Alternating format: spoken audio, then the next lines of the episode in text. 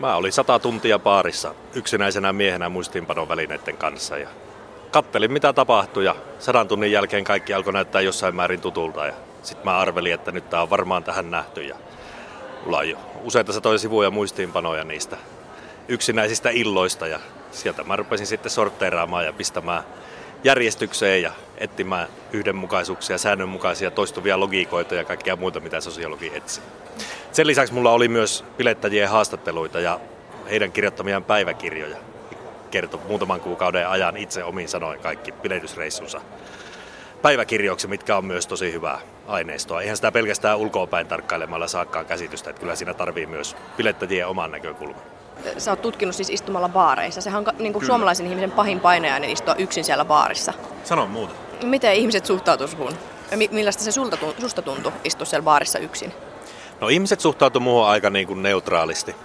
Isoissa baareissa niin on niin paljon porukoita, siis satoja ihmisiä voi olla yhdellä aikana, että ei siellä kiinnitetä huomiota yhteen yksinäiseen tutkijaparkaan, mutta mulle itselleni se oli niin tosi ankia. Kyllä. Millä, millä tavalla? Niin kuin katot päältä, kun toiset, nälkäisenä päältä, kun toiset herkuttelee. Et koko ajan on meneillään jotain kivaa, mihin sä et ole millään tavalla osallinen, etkä sä saa osallistua siihen. Muutaman kerran mä koitin ikään kuin uida mukaan niihin tilanteisiin, mutta tota, sitten rupesi olemaan hauskaa, mutta siinä on vaikea sitten enää analysoida. Siinä muuttuu, siinä muuttuu tutkijasta ihmiseksi ja analyyttinen ajattelu kärsii. Siis tutkijalla ei saa olla hauskaa? Ei, jos tutkija mieli analysoida. Se on pakko olla vaan siinä nurkassa ja seurata ja tehdä niitä muistiinpanoja. No mitä siellä baarissa sitten tapahtuu? Eikö sinne mennään, siellä vedetään kännit, etsitään seuraa? No, tuo yleinen ennakkoluulo, että sinne mennään vetämään kännit ja etsimään seuraa. Joo, totta toinen puoli ehkä. Kyllähän siellä alkoholia kuluu, eikä siellä yksinään ole muuta kuin yksinäiset tutkijaparat. Alkoholi on kuitenkin toissijasta. Se on vähän semmoinen oheistoiminto tai sivujuonne siinä koko touhussa. Sen alkoholinkin tärkein tehtävä on vaan voidella sitä yhdessäoloa, mikä siellä on varsinainen pääasia. Ja se yhdessäolo myös tapahtuu ensijassa olemassa olevien kaveri- tai muiden porukoiden kesken. Mennään samalla porukalla pilettämään ja pyritään olemaan ja viihdytään nimenomaan siinä omassa porukassa. Kyllähän siellä tietysti seksisuhteitakin solmitaan, ja jos semmoinen tapahtuu, niin kyllähän se monille sopii, mutta itse asiassa ihan hirveän paljon niitä ei tuu, eikä niitä edes hampaassa, hampaat irvessä yritetäkään. Kyllä se oman porukan seura on ihan riittämiin.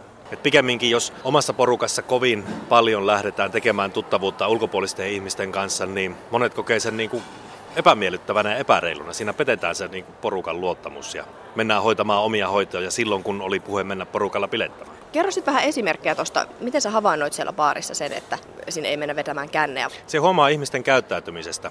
Baariin tullaan siististi hyvässä järjestyksessä. Itse asiassa muuten ei pääse edes sisälle. Siellä käyttäydytään valtaosa ajasta. Ihmiset istuu, liikkuu, kiertelee siellä hyvin nätisti, hillitysti ja hygienisesti, niin kuin missä tahansa julkisessa tilassa.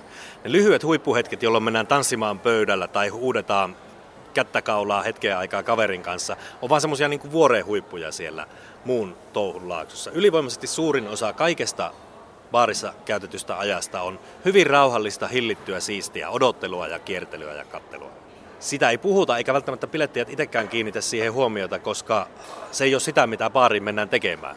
Mutta kun mä kaksi tuntia istun siinä ja seuraan, että kuinka kauan joku porukka tanssii villinä lattialla ja kuinka kauan se tekee jotain muuta, istuskelee, kattelee, kiertelee hiljaa, hillitysti ja siististi, niin ne on ehkä vartin siinä lattialla ja puolitoista tuntia tekee sitä kaikkea muuta. No biletys ei siis ole bilettämistä. Siis oikeasti biletyksestä, kahden tunnin baarissaoloajasta ja bilettämisestä, niin biletystä on vartti. Kyllä melkein näin voi sanoa, että hyvin monissa tapauksissa on. Tietysti on poikkeuksiakin ja on näitä huippuiltoja, jolloin saatetaan bilettää se täydet kaksi tuntia. Mutta niitä on vähän. No mikä on huippuillan resepti?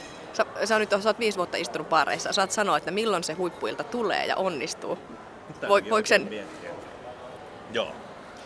Huippuillan resepti. Kokoonpano on tärkeä.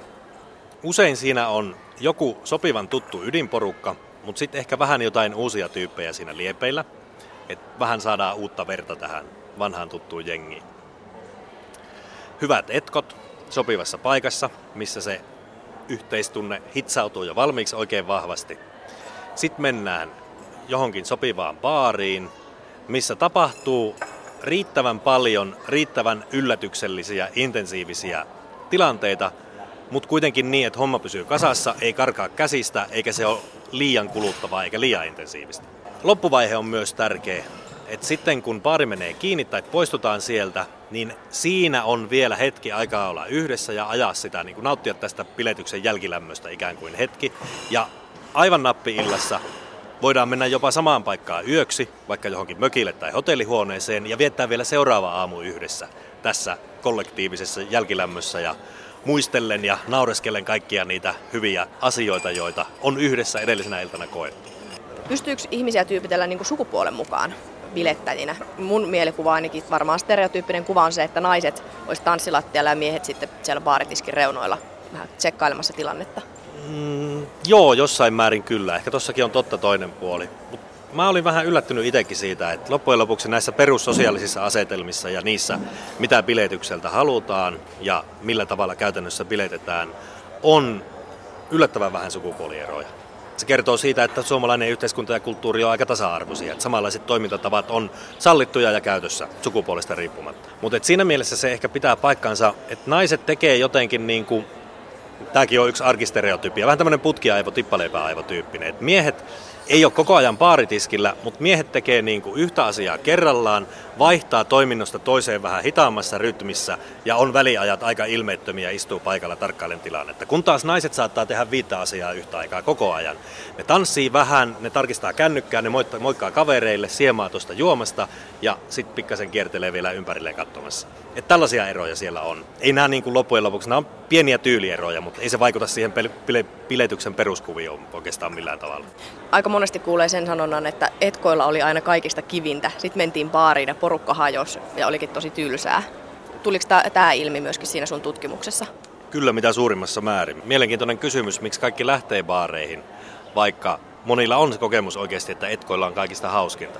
Baareihin liittyy sellaisia lupauksia, että baareissa voi tapahtua mitä vaan. Se on vähän tämmöinen niin utopia, vapauden ja toteutumattomien toiveiden valtakunta, johon mennään siitä syystä, että josko sieltä saataisiin jotain erityistä tällä kertaa. Yleensä ei saada, mutta se on riittävän kivaa, että sinne mennään sitten toisenkin kerran.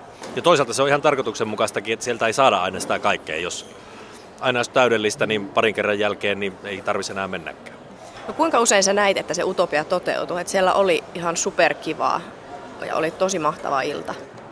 Mulla oli 316 päiväkirjakertomusta, noin kymmenessä oli superkivaa ilta. Noin kymmenessä oli katastrofi, totaalinen pettymys. Mitä sitä tulee? 296 kertomusta oli just semmonen ihan jees perusilta. Tämä kuulostaa tosi synkältä, koska sinne nimenomaan lähdetään aina, että jotain, että nyt on kiva lähteä yhdessä paariin porukalla. Ja sit on hyvin pieni, se on niin kuin lotossa voittamista melkein. Kenossa voittaa useammin kuin siinä, että paarissa on oikeasti superkiva ilta. Joo, tuo on ihan totta. Mutta toisaalta se voi kääntää myös positiiviseksi niin päin, että se riittää se ihan peruskiva peruspileitys. Ei tarvita mitään niin kuin suuria elämyksiä, koska sitten sen saman porukan kanssa, jonka kanssa on oltu bilettämässä, voidaan seuraavalla kerralla jatkaa taas jotain muuta. No, mutta toihan kuulostaa siltä, että se biletys on niin kuin harrastus. Että samalla porukalla saatetaan käydä kuntosalilla ja sitten käydään bilettämässä välillä. Se on ihan totta, tuo on ihan hyvä vertaus. Mutta eihän me puhuta bilettämisestä ikinä harrastuksena. Mehän puhutaan bilettämisestä vaan aina, kun me puhutaan viinan vaaroista tai mm. mitä terveyshaittoja siinä on ja unirytmikin kääntyy viikonloppuna sekaisin, niin jaksaako tänään nyt sitten lähteä? Mm. Tuo kertoo vain siitä, että meillä on aika lailla väärä ja paikkansa pitämätön käsitys, mitä biletys oikeasti on. Se on hyvin toisen tyyppistä kuin mitä se ennakkoajatuksissa on nimenomaan tällaista vaaralli, vähän vaarallista riskihakuista kännäämistä ja irtosuhteiden hakemista. Ei, se on niin kuin kaikista arkisin tapa ylittää arki nykyelämäntavassa.